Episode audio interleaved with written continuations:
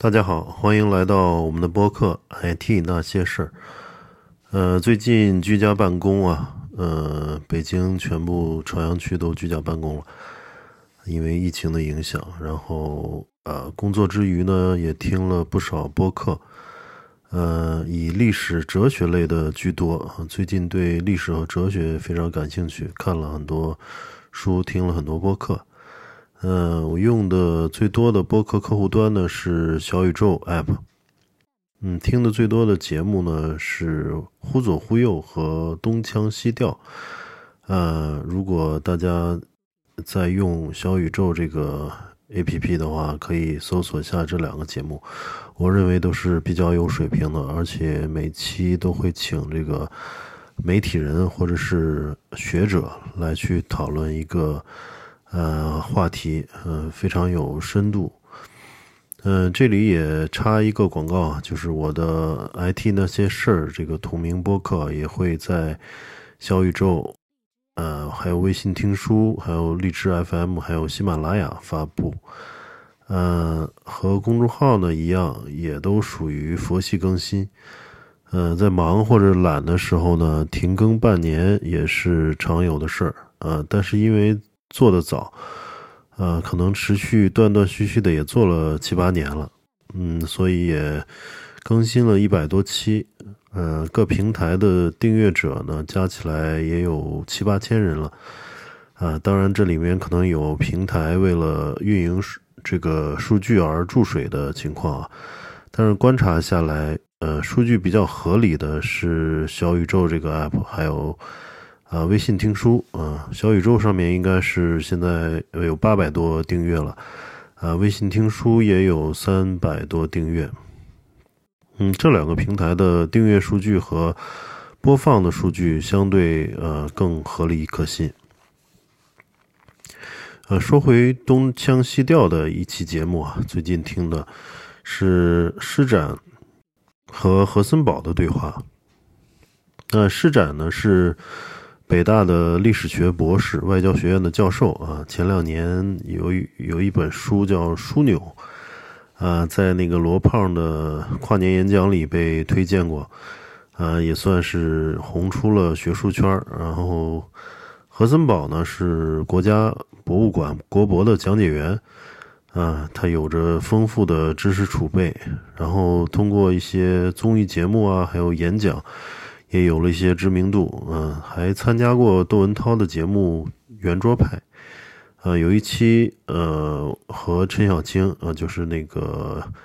呃，《舌尖上的中国》的总导演陈小青，还有马未都，啊，一起聊火锅，嗯，这个火锅文化、火锅的来源呀，等等，这个这期节目也非常精彩，大家可以找来看看。那我听的这期就是施展和何森堡去呃呃聊的这一期节目呢，主要是聊呃历史吧。然后他们的他这个节目的题目叫“这个一天比一天好是历史的偶然”嘛。他嗯的一大一大体就是阐述了这个一天比一天好的日子啊，并非历史常态。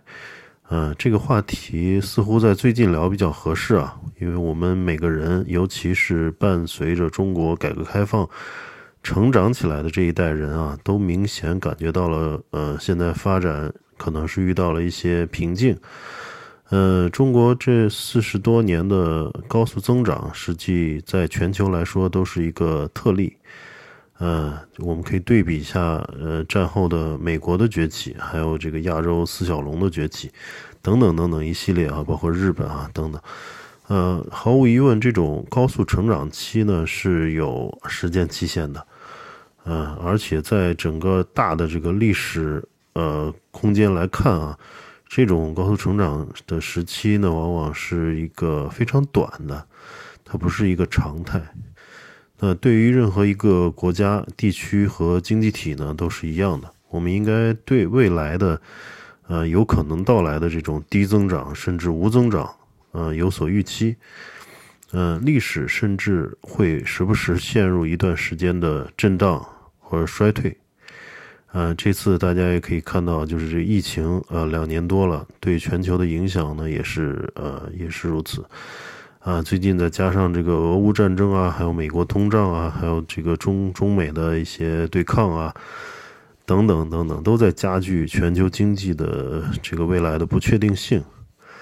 嗯，好在也看到了这个疫情转好的迹象啊啊！最近大家可以看到，这个 NBA 的这个赛事已经是如火如荼啊。然后昨天晚上也呃看看了这个英国足总杯决赛啊，也是如期举办。然后看台上是人是这个非常爆满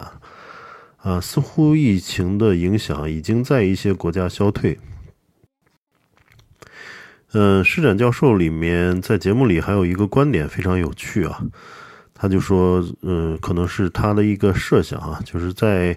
从天体运行的角度来说啊，地球地球的黄道夹角有一个变动周期，大概是十万年一个周期，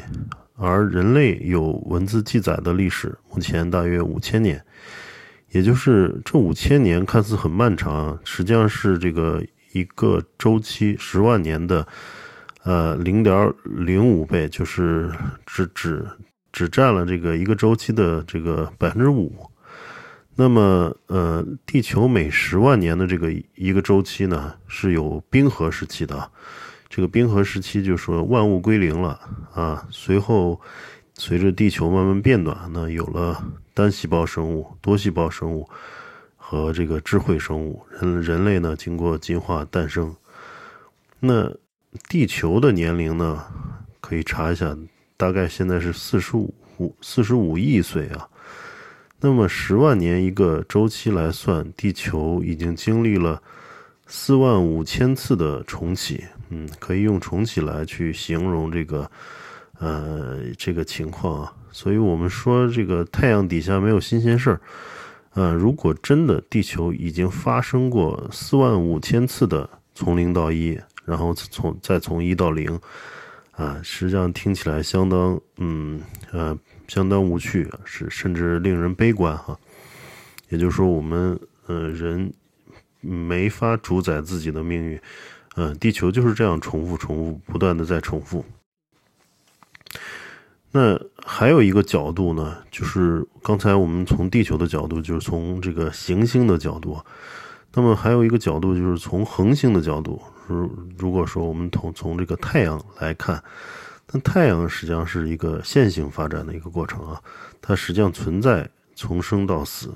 从新到旧的过程。那我们如果以太阳的这个尺度来思考呢，地球上的每一天呢，又是独一无二的。呃，又是独一无二，而且是崭新的一天。嗯，从这个角度来看呢，我们的主动努力啊，我们的把握命运，好像又不是徒劳的，而是积极的啊。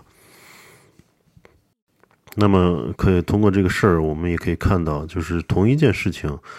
不同的角度可以引发不同的思考啊，甚至得到不同的结论。嗯，而且这这个从古至今的哲人啊，还有思想家，很多都是悲观的乐观主义者。嗯，为什么这么说呢？就是所谓悲观，是对终极意义的悲观，就是好像我们做什么也改变不了这个历史发这个前进的大趋势，对吧？就比如说地球啊、太域、太阳啊等等，呃，这个这个非常大的这个呃物理规律，我们是确实改变不了的。那么，呃，这个是终极意义的悲观。那所谓的乐观主义者呢，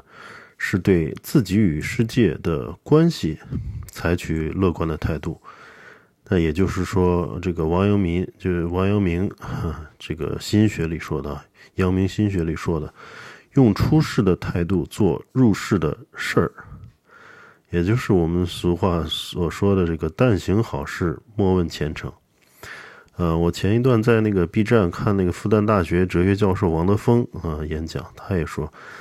嗯，四十岁四十岁了，如果还不信命，嗯，那就是悟性不够。